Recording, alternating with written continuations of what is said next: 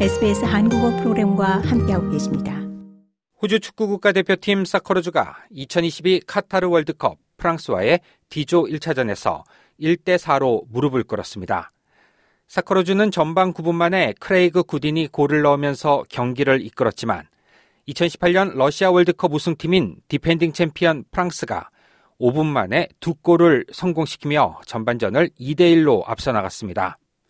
전반 27분 아드리엥 라비오의 헤딩골에 이어서 5분 뒤에는 올리비에 지루가 논스톱 오른발 슈팅을 성공시킨 것입니다.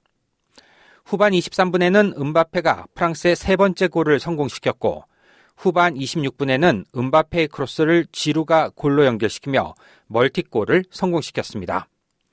사커로즈의 그레엄 아놀드 감독은 경기 후 가진 인터뷰에서 더 강한 팀에게 패배한 것에 불과하다고 평가했습니다.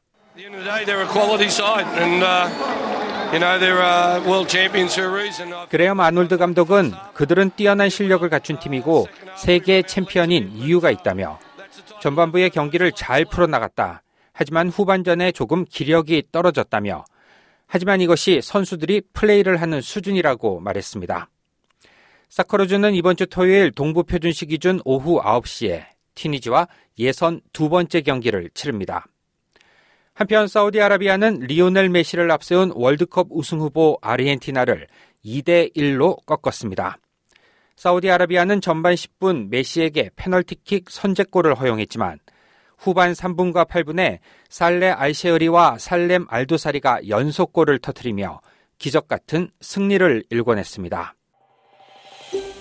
더 많은 이야기가 궁금하신가요? 애플 포드캐스트, 구글 포드캐스트, 스포티파이 또는 여러분의 포드캐스트를 통해 만나보세요.